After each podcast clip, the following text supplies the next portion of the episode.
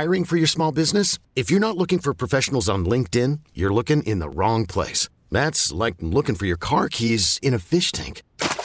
LinkedIn helps you hire professionals you can't find anywhere else, even those who aren't actively searching for a new job but might be open to the perfect role. In a given month, over 70% of LinkedIn users don't even visit other leading job sites. So start looking in the right place. With LinkedIn, you can hire professionals like a professional. Post your free job on linkedin.com slash recommend today. This episode is brought to you by Progressive Insurance. Whether you love true crime or comedy, celebrity interviews or news, you call the shots on what's in your podcast queue. And guess what?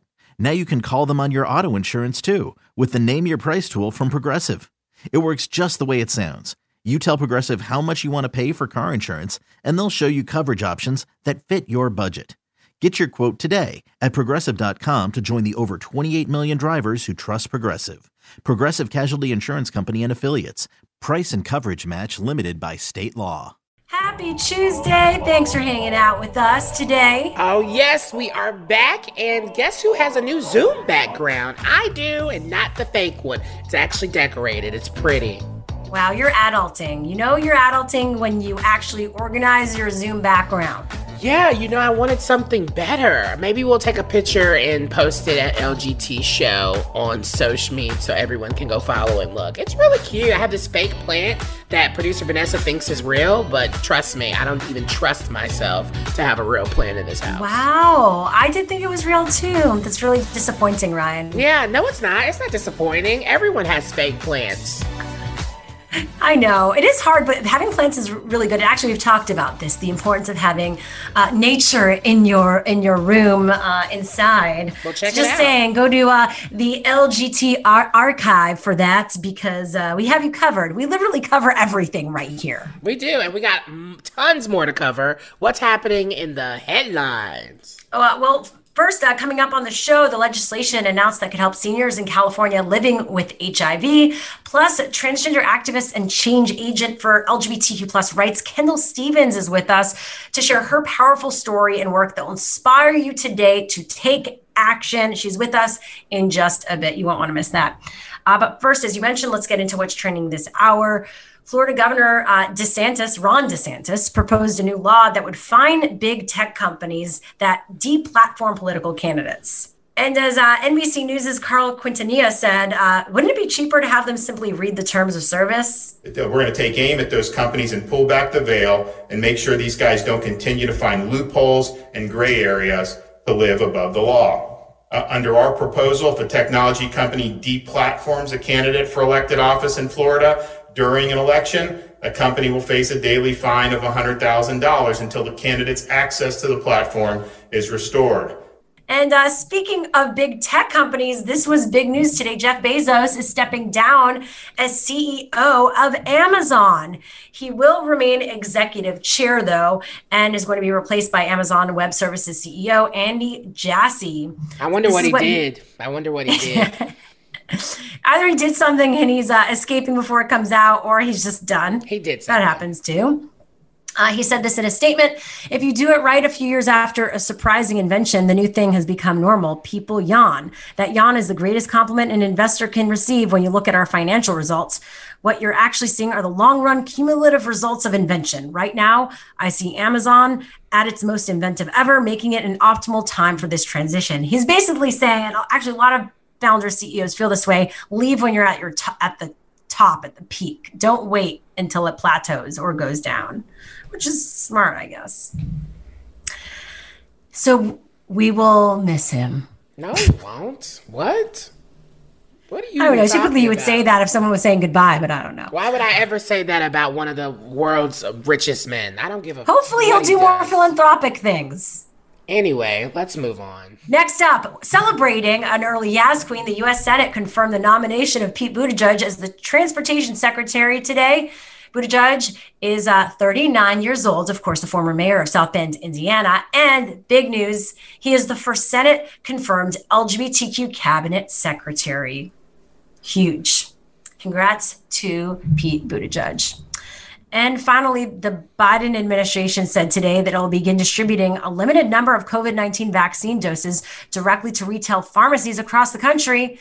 they're already administering vaccine doses that have been allocated to states, but under the new program, the federal government's actually going to ship them directly to pharmacies.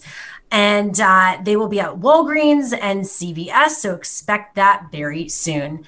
And that was what's trending this hour. What's happening in entertainment news, Ryan? So you won't believe which celebrity turned down the Presidential Medal of Freedom twice when Trump offered it. It's time for your T report, those pop culture stories trending right now. So of course it was our queen Dolly Parton who is now admitting that former President Donald Trump offered her uh, the honor twice and she turned him down. She has oh. insisted that it wasn't a political decision, saying, quote, I couldn't accept it because my husband was ill, and then they asked me again about it, and I wouldn't travel because of the COVID. Now I feel like if I take it, I'll be doing politics, so I'm not sure. Of course, you know, she typically avoids politics, but is a long-standing ally of the LGBTQ plus community. And don't you forget, she donated a million dollars for the vaccine, and guess what? She still hasn't even gotten her shot. Um, she ended up kind of in this interview talking about that she doesn't do all of this for awards. She said, It'd be nice, but I'm not sure that I even deserve it. But it's a nice compliment for people to think I might deserve it. So, I mean, Dolly Parton is honestly just our queen, and no yes. one, I, I can't fight it. It's, it's happening at this point. I hope she gets this maybe from Biden and uh, accepts it because she definitely deserves it uh, more than some of those golfers. One yeah. who wasn't even alive. I mean, even if Biden did try to give it to her, I don't. I think she said like, "Yeah, I couldn't take it because it's it'll seem like it's a political move." Oh, I see. Well, I mean, we'll see about that. Now, coming up, we're moving back into politics. The GOP stimulus counteroffer explained. Emily Stewart from Vox.com is back with us for that next. Let's go there with Shira and Ryan, the new Channel Q. Weeks after President Biden released his economic stimulus plan, Senate Republicans have put theirs out. In an outline that they revealed yesterday, 10 Republican lawmakers laid out their $618 billion proposal, with less than a third of the funds in the $1.9 trillion rescue plan that Biden has introduced. What's going on here? Where will we land? Well, Emily Stewart is back with us, who uh, reports about all of this for Vox, Recode, and the Goods. Thanks for being here. Thanks for having me again. Well, let's break this down. Uh, what have the Republicans proposed? What are they taking out? What are they leaving in? Sure. So I think kind of the headline here is Republicans want smaller um, overall, but there are some kind of contours. They want $160 billion for COVID 19 vaccines and testing, which is in line with Biden's plan. They're also pretty in line with food aid um, and some other behavioral health type stuff. Now, some things that they want, they want just smaller. So Biden has said he'd like to extend unemployment insurance, like the expanded unemployment insurance, that extra money per week he wants it to be $400 through September. What they are saying is that they want to do $300 through June. Right now, what we have is $300 a week through mid March. So we have a little time to figure this out, not a ton. They also want to cut some childcare spending, cut some money for school reopening. In terms of what's not in the proposal, I think the big thing here is state and local aid, which like is not a cool thing sometimes to talk about, but states need money. And Republicans have really resisted this from the get go in a way that is not entirely clear. Like Texas and Florida need money as well. It's not just New York and California. Um, and in fact, California is in a better financial position than they thought they'd be. Um, Republicans are also pushing back against the $15 minimum wage that was in Biden's proposal. Now, you can ask what the $15 minimum wage is doing in Biden's proposal in the first place. It's not really COVID related, but this is a long term Democratic uh, priority. And so it seems like they're trying to at least message this and maybe see if they can push it through. Yeah, so what's the disconnect here? Because economists are urging us to not be conservative with, you know, this plan, right? We do need to kind of put a little bit more in so we can kind of figure this whole thing out. But is it an ideology thing that Republicans are just not connecting with? Like, what are they believing and, and why are we seeing them do the things that they're doing? like, it's just confusing. It is confusing. I mean, you can argue about the exact amount on the bill, but it feels like the general consensus, at least when I talk to economists, is like the real risk here is not doing enough. We saw in 2009 Congress kind of passed a recovery bill, and Democrats really thought they'd have another chance to do it, and they didn't have one. And the recovery was longer and slower. And so people are saying now, like, why not go big? Interest rates are low. We are not so worried about the deficit. We're not so worried about spending. And like I talked to one economist, and he was like, you know, we need money to bridge us to a post-COVID world. The problem mm-hmm. is like we don't know when that's coming. And so we can continue to like kind of undershoot it, but why not like what's the harm in overshooting it, which I don't think we're really at risk of doing. Yeah, definitely. Again, you're hearing from Emily Stewart from Vox right now. Um, and also, a lot of people are talking about and debating this even today the $15 minimum wage. And here's Lindsey Graham actually uh, talking about that today. What a $15 hour minimum wage has to do with fighting COVID, I don't know. But I do know this now is the worst possible time to increase the cost on small businesses in South Carolina in the restaurant hospitality industry. So that's his take. So was this uh, something that the Democrats were doing that they just tried to slide in? Is this a big part of what is needed to get through COVID? I mean, I don't think it's necessarily needed to get through COVID, but this is something that a $15 minimum wage is popular. If you think back to the election last year, it kind of got mixed and everything else. But Florida, for example, voted for Donald Trump for president and they voted to pass a $15 minimum wage. Democrats are aware that this is a popular position and like why not try and do this even if they don't get it through right now? Like this is something, I mean, it's logical, right? People want to make more money. Um, let's be clear here $15 minimum wage still isn't enough. Um, right. But it's also not alarming that Democrats will throw something in this because didn't Republicans and always Republicans kind of throw in little things that they want to get kind of taken care of in bigger bills like these? Like, who knows if this will end up in the final bill? Who knows if Democrats will wind up going with budget reconciliation, which is like a different process where they just need 50 votes, which they actually probably can't put the $15 minimum wage in. But at this point, it, like it, at the very least, is like important to kind of remind people of Democratic priorities. Okay, well, that was Emily Stewart, who's a writer at the intersection of business, politics, and the economy for Vox. Thanks for being here. Thanks for having me. Coming up on the show, legislation was introduced to ensure access for older people living with HIV. Equality California joins us for that next. Let's go there with Shira and Ryan, the new Channel Q. California Senate Senator John Laird has introduced the HIV and Aging Act, which would update the definition of greatest social need in the Welfare and Institutions Code to include older people living with HIV. Joining us, uh, tell us why this is important, is Josh Dickney, who's the Deputy Communications Director for Equality California. Thanks for being here. Hey, thanks so much, Sharon Ryan. Uh, so, why is this legislation so critical right now? This seems to be something really good that has been needed. Absolutely. Well, there are a lot of compounding kind of uh, circumstances that make this bill really important this year here in California. Um, one is uh, the pandemic that we're living in. Like, let's go ahead and recognize it. Um, older folks living with HIV, not only in California, but across the country, are experiencing um, incredibly high rates of loneliness, uh, depression, other behavioral and mental health issues. Um, and so we recognize that as an important need for this legislation.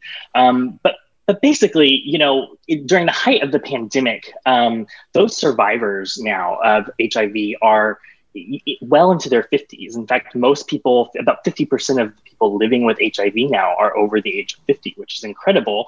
But unfortunately, um, you know, our social service system hasn't kept up with those people and hasn't been able to provide for those people. And so we're seeing that kind of gap in services essentially. Um, and we, back in 2017 and 2018, we worked on a bill to make sure LGBTQ folks were um, prioritized in receiving these uh, really essential services, um, especially for our seniors. Uh, but, you know, it's time. It's time to make sure that older Californians with HIV um, are prioritized when receiving receiving these, um, you know, services for age, aging and elder folks. I think the thing that I kept seeing pop up, and even Shira said it, was a, a California's greatest social need. What is the current definition of that, and why didn't it include older folks that are living with HIV? Right? Like, how does it need to expand? Absolutely. I, I think we're addressing how it needs to expand, right? We just add in there folks living with HIV. But what the uh, this kind of definition of greatest social need means is it's essentially characteristics um, of individuals in, in our state who have a physical, mental, um, perhaps language or cultural quality that makes them in, in specific need of prioritized and targeted services. It essentially means that these are who our, our state is really going to focus on. And you're you're exactly right. It's been a much needed bill, right? It's past time for this to happen, and so we're excited that Senator Laird has introduced this bill this year. Um, as far as you know, around the country, we'd love to see other states do this. Uh, California, should we pass it, would be the second state uh, behind Illinois, who did this in 2019. Um, But hmm. we're working with some great uh, groups from across the country, namely SAGE, uh, who advocates for um, older folks living with HIV specifically. Um, and so it's very possible that this will spread across the country. Definitely. Again, you're hearing uh, from Josh Dickney right now, who works with Equality California. So, with that said, um, is this going to be implemented? Like, at what point does this actually happen?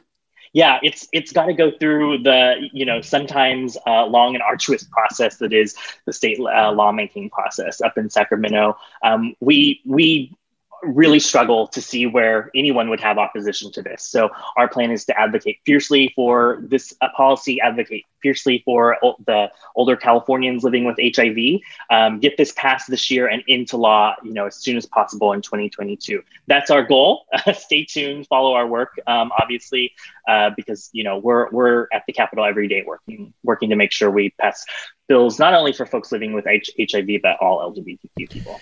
Yeah, because I even think about the intersection of this, right? And how black and brown folks are disproportionately even more affected than our non people of color. And so, how is that really highlighting these services right here, even kind of targeting the, those folks who are kind of left in the shadows? Absolutely. And let me just take this opportunity to, you know, wish everyone a happy Black History Month. Um, as a BIPOC person myself, uh, working with a lot of BIPOC advocates on this and other legislation, um, we absolutely recognize the intersectionality of this. Essentially, when we're talking about the HIV community, we are talking about people of color. We are talking about older folks. We are talking about queer folks. Um, and so the intersectionality of this bill cannot be ignored. We, um, you know, I don't have the numbers right in front of me, but, you know, like I said, um, over 50% of the folks um, living with HIV now are, are over the age of 50.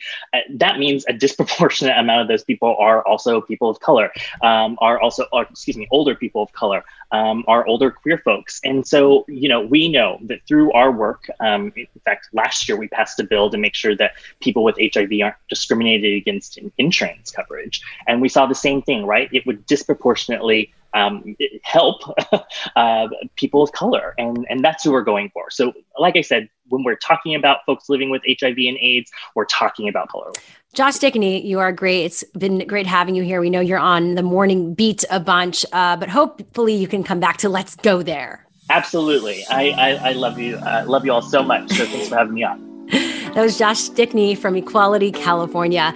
Coming up on the show, a journalist is being dragged for mocking AOC's traumatic confession on IG Live. More on that next. Let's go there with Shira and Ryan, the new Channel Q. Journalist Michael Tracey's tweet has sparked controversy for referencing emotional manipulation when he described the content of Alexandria Ocasio Cortez's Instagram live. So she spoke for more than an hour on Instagram on Monday night, describing her experience during the insurrection at the Capitol on January 6th. And you'll hear this clip right now, and just a trigger warning uh, for anyone who has experienced uh, trauma or assault. But she did open up about what she experienced, and she revealed that she is a survivor of sexual assault. These folks who tell us to move on, that it's not a big deal, that we should forget what's happened, or even telling us to apologize, um, these are the same tactics of abusers. And um, I'm a survivor of sexual assault. Um, and I haven't told many people that in my life. Um, but when we go through trauma, trauma compounds on each other.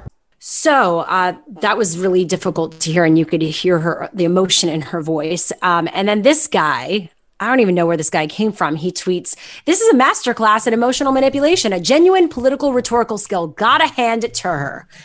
And well, uh, that didn't go well. Michael Tracey, he's been around for a while. Back in 2017, uh, here's a clip of him literally harassing Maxine Waters and basically saying that he uh, that she shoved him, but that's not true at all. If you actually see the video, but here's the audio. You say Russia's not our friend. Was Obama mistaken to forge military cooperation with Russia in Syria and to f- try to get a START treaty? You and I have a different agenda, young man. I'm out to I'm out to impeach this president. Get that straight. I'm out to impeach the president. I'm not going to be diverted by people who are Obama haters.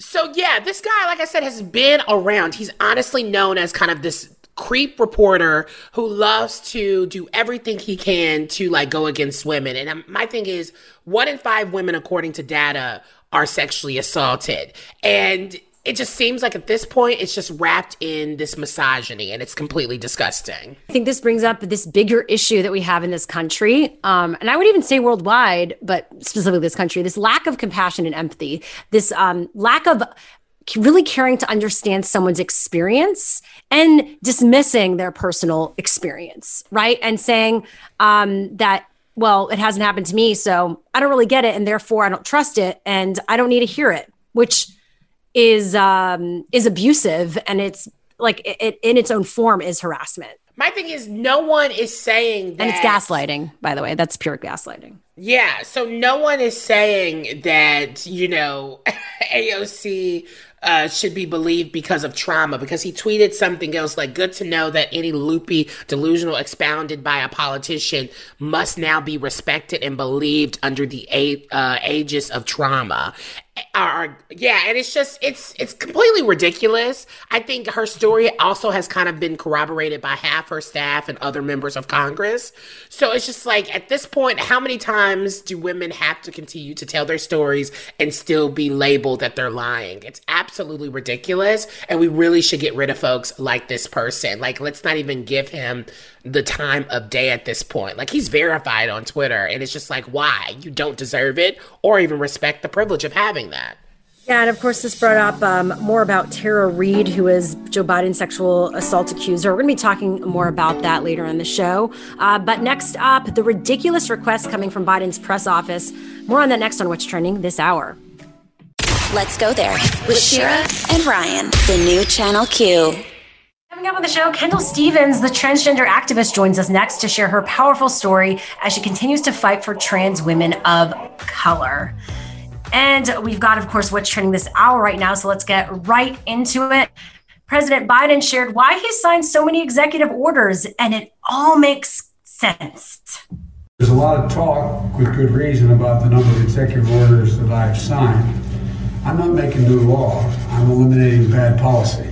Um, what I'm doing is taking on the issues that 99% of them that the president, the last president of the United States, issued executive orders I thought were very counterproductive to our security, counterproductive to who we are as a country, particularly in uh, in uh, in the area of immigration. Well, he said it. That's for sure. I mean, it's it's really that easy to understand if you're wondering. I think it's such a slow, and we'll probably start seeing this more and more. It's such a slow news cycle that people are going to literally complain about everything. He might tie his shoe the wrong way, or the dog might poop in front of the White House. Who knows? It'll be a scandal, though. Well, speaking of which, actually, reporters have recently complained about White House press staff asking for questions ahead of time. And doing so, they're saying would give the appearance that reporters are working with the administration. The White House didn't deny the allegation and said it was a normal part of running a press office. I actually didn't really know this, and I'm assuming with the Trump administration, they were not submitting questions. And anytime the media was trying, uh, or they were trying to control the media, people spoke out about that for good reason. So I feel like we need to hold this administration accountable to that as well.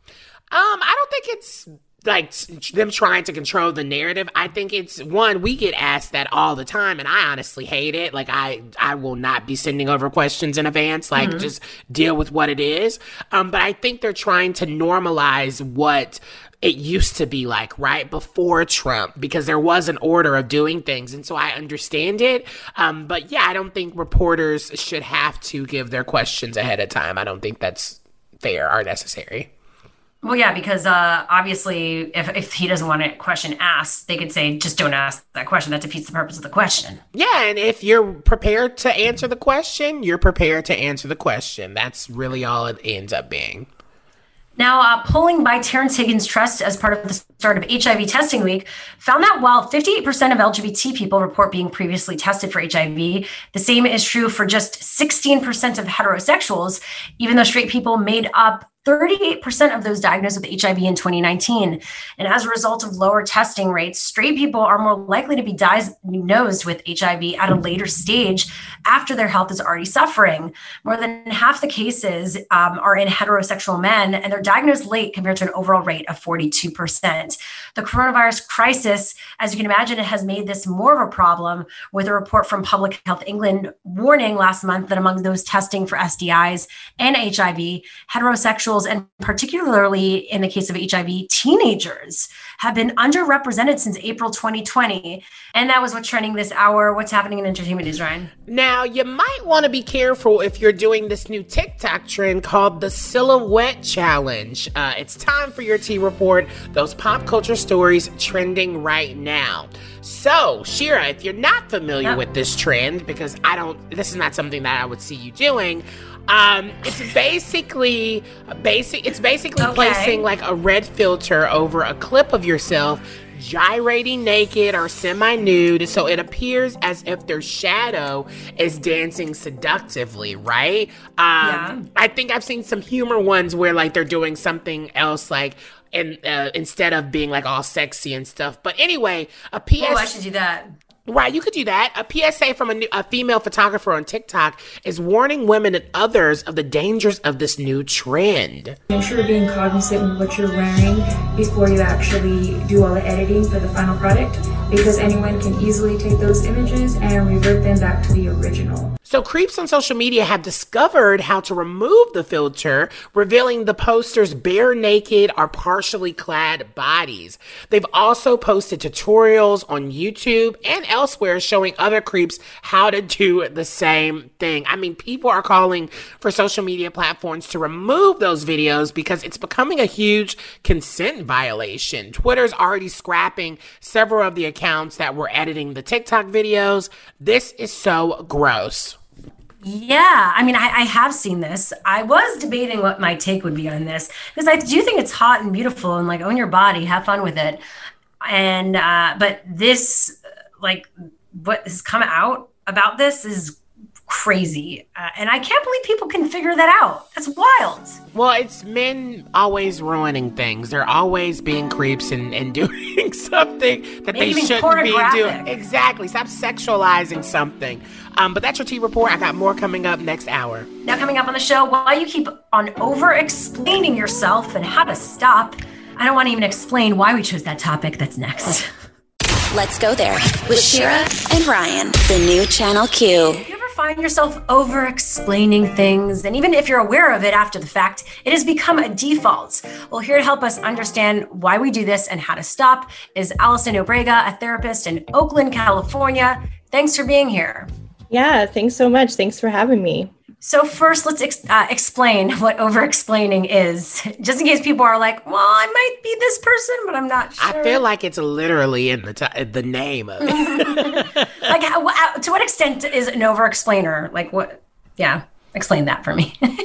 So I think yeah, like if you find a hard time setting a boundary, like if if no is hard for you to say, remember no is a complete sentence. So there's no need to justify your reason for why you're deciding to do, you know, something or not do something. So I think if you find yourself feeling guilty or like afraid of hurting other people's feelings, then yeah, you're probably an over explainer. And um, like Ryan said, it's really just in the name itself. If you're just over explaining when you don't need to, then you're an over explainer. So, what's the balance of one owning your power and owning that no is a period statement and not kind of feeling bad, right? Not feeling like mm-hmm. you have to make the extra explanation here. What's that balance? Because you don't want to be like an a hole.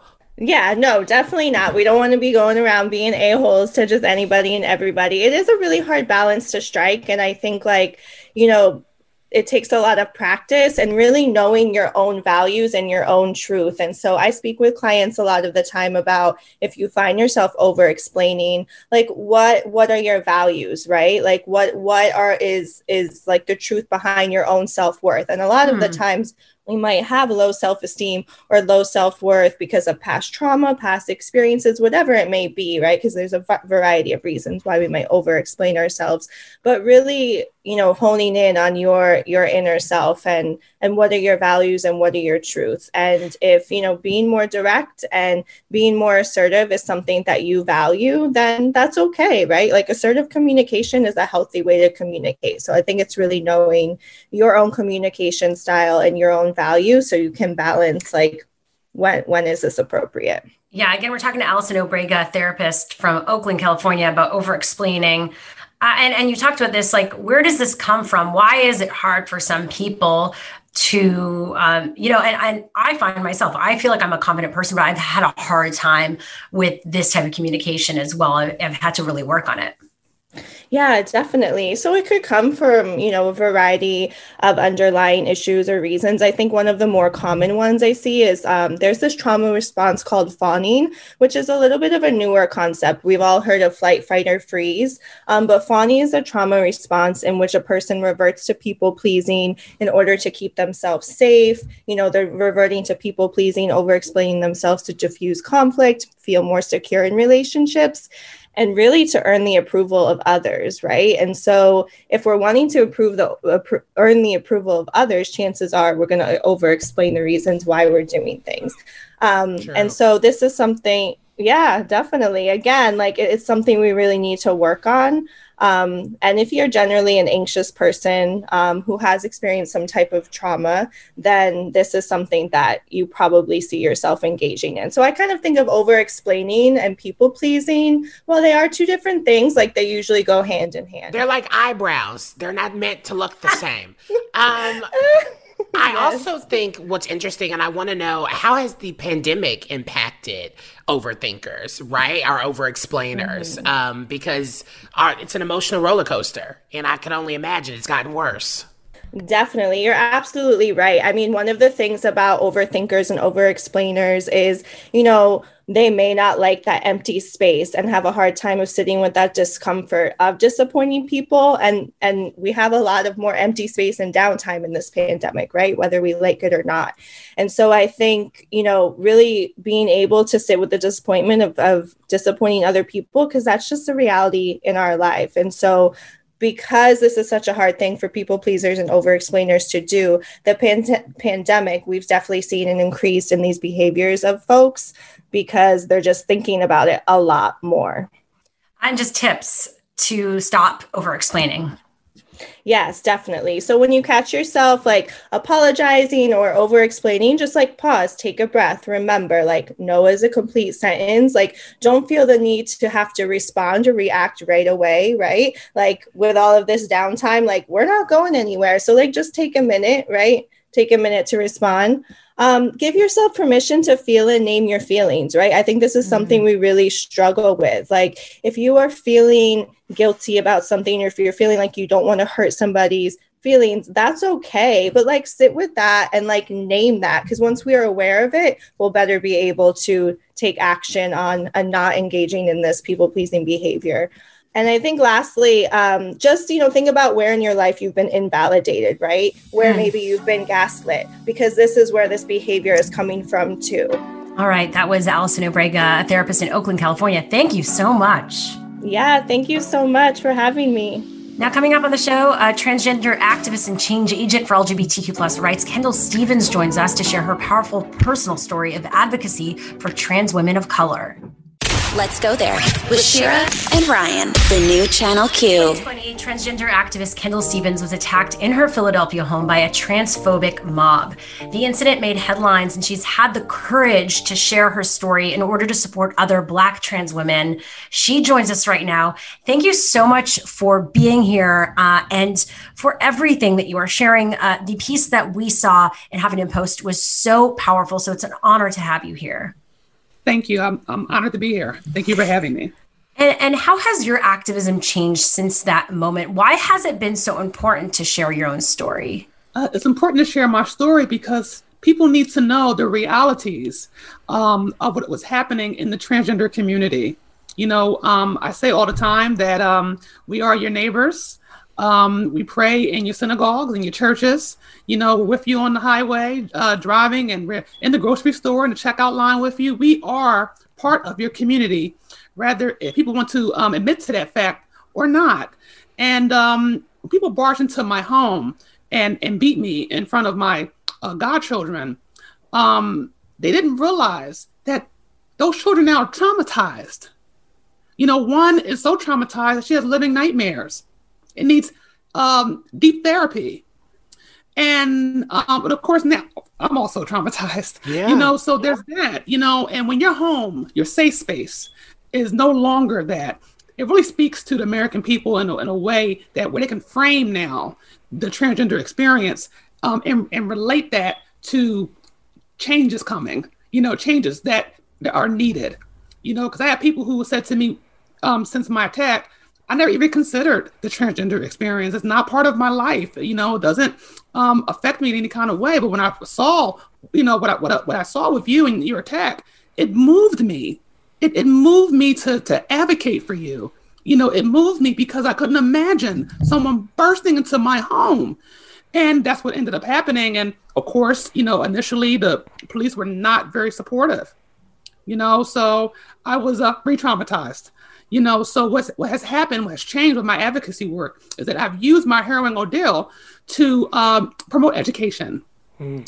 um, about what exactly is happening in, our, in the trans community and using my story to shed light on our plight.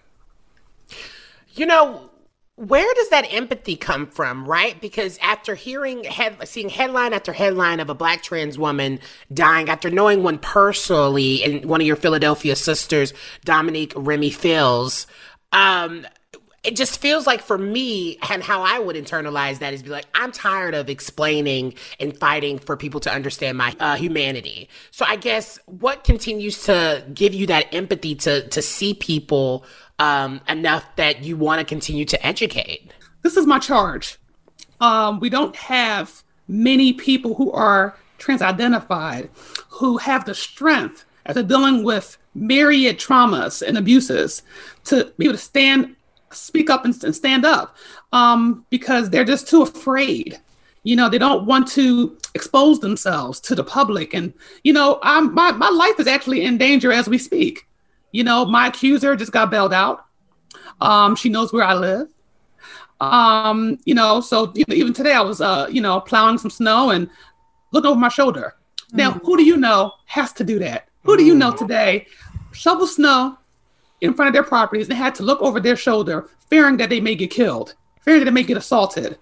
But see, that's my reality. And I don't want that to be a reality for anyone else. So it's my charge it's my calling to make sure that I break down these barriers of oppression in my uh, community because I want those uh, trans people coming up um, behind me to be able to live in a world devoid of all of the rife injustices that I have to deal with, that my community has to deal with as trans people. They will have a different existence than what um, than, than what I'm experiencing, than what we're experiencing right now. But that takes um, a lot of bravery you know, because um, we are under siege. The transgender population is currently under siege, and we need all hands on deck, all capable hands, all willing hands, all able hands.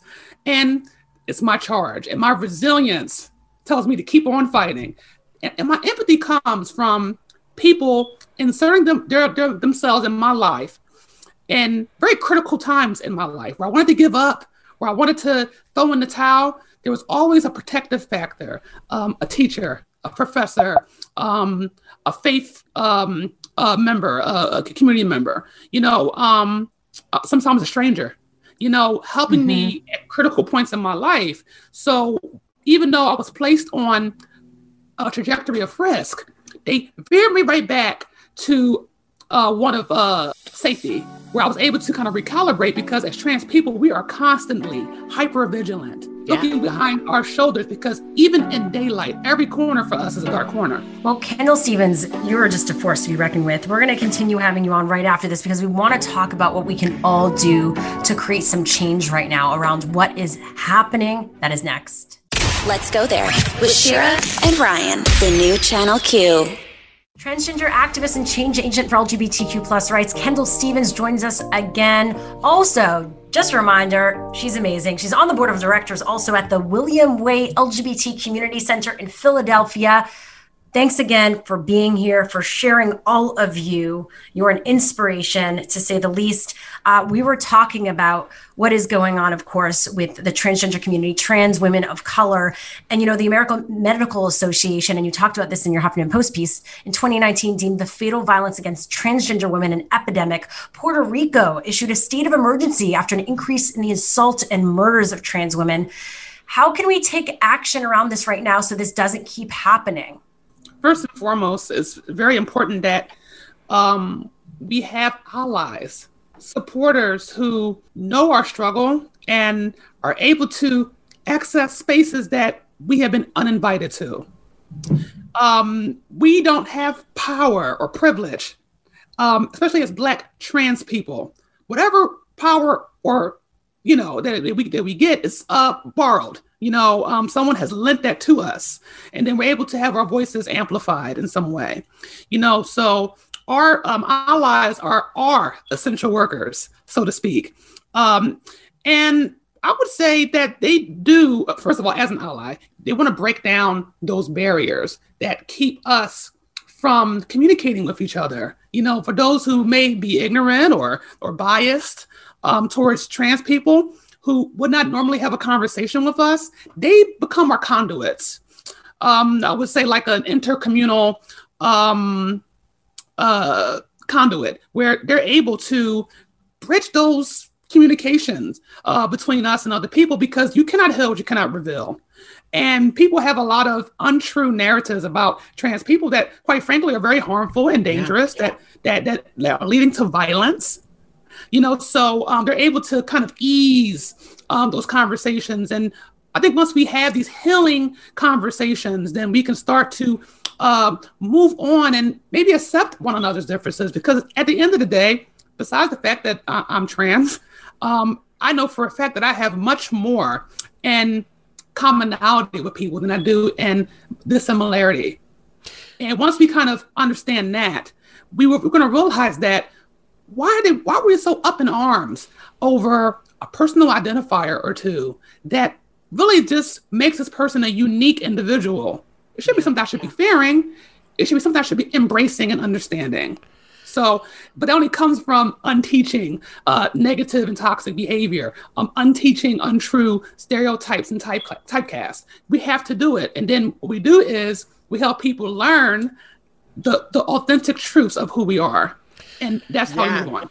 I, I, think that's so beautiful. And I, I want to wrap this up with you talking specifically to the black trans folks and queer folks out there, right? The people who want to be so involved and fight for their sisters and their brothers and their non binary uh, siblings. If they don't, if they don't feel like they can be an activist or an advocate, how can you encourage them to feel comfortable doing what they do in the best way that they know how? First of all, we can advocate in very different ways, myriad ways, and it can be very subtle. You know, it can be su- subtle enough as you putting on a she her button, you know, or a trans is beautiful mask, you know, while you're walking out. Um, and and just being visible. We have to understand that the reason why this has been happening, because first of all, um, even though the HRC, the Human Rights Campaign, have been tracking uh, fatal of violence towards the trans community since 2000 and I believe 13. This has been happening for a very long time, uh, you know, for, for decades. It's just now gaining a bit of um, notoriety, if you will. So we've already been used to um, coming up missing um, and then ending up dead um, and attacked uh, with impunity. So I tell people be visible, and you're going to find your strength from other people who are trans and gender non-conforming, also being brave in their truths. You have to be brave in it, and it takes sometimes you looking at other people who are being brave because you see someone living authentically, unapologetically, that somehow emboldens you, gives you permission to want to live in yours as well. Well, you are definitely doing that. And it was beautiful to have you on today. Uh, you inspire all of us. So thank you again. Thank you. Appreciate that, it. That was Kendall Stevens, transgender activist and change agent for LGBTQ plus rights based out of Philadelphia. Now, coming up on the show, what Halle Berry is telling her son and challenging him to rethink gender stereotypes. That's next.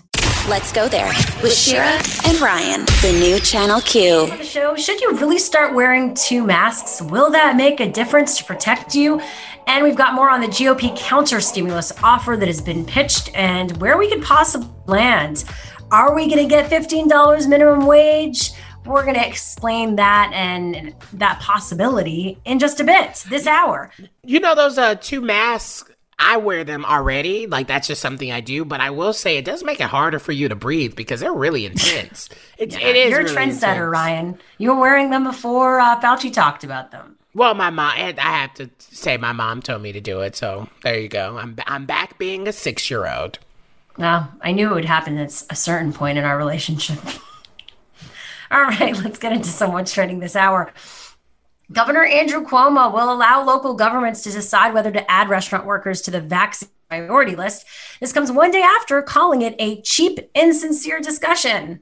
If a local health department, county government, wants to add to their one, what's called 1B prioritization, if they want to add uh, developmentally disabled facilities, if they want to add taxi drivers, Uber drivers, uh, restaurant workers, they can do that if they think it works within their prioritization locally. Well, it seems like uh, he learned his lesson. Instead of, uh, you know, deciding he's going to make that decision, just throw it on the local government. Now, it has been nearly three and a half years since Hurricane Maria, a category five storm that made landfall in Puerto Rico, causing an unprecedented amount of damage and death. They've since struggled to recover from the devastation caused by this natural disaster. And the Trump administration chose to withhold as much as $1.3 billion in federal funding that was meant to aid Puerto Rico's recovery efforts. Well, now the Biden administration announced that it would right this wrong, and they are pledging to release the funds and eliminate hurdles to aid uh, what the Trump administration had put in place. Uh, so that's a bit of an early Yaz queen as well. And finally, U.S. Representative Marjorie Taylor Greene, who's already under fire for her support of QAnon conspiracy theories and so much more, has announced her co sponsorship of a bill to ban flying of what she calls, quote, hate America flags and that includes pride of flags at U.S. embassies. The bill, it's uh, called House Resolution 85 also called the Old Glory Only Act, would prohibit the display of anything but the American flag at embassies. And uh, Representative Jeff Duncan, a South Carolina Republican, is the primary sponsor.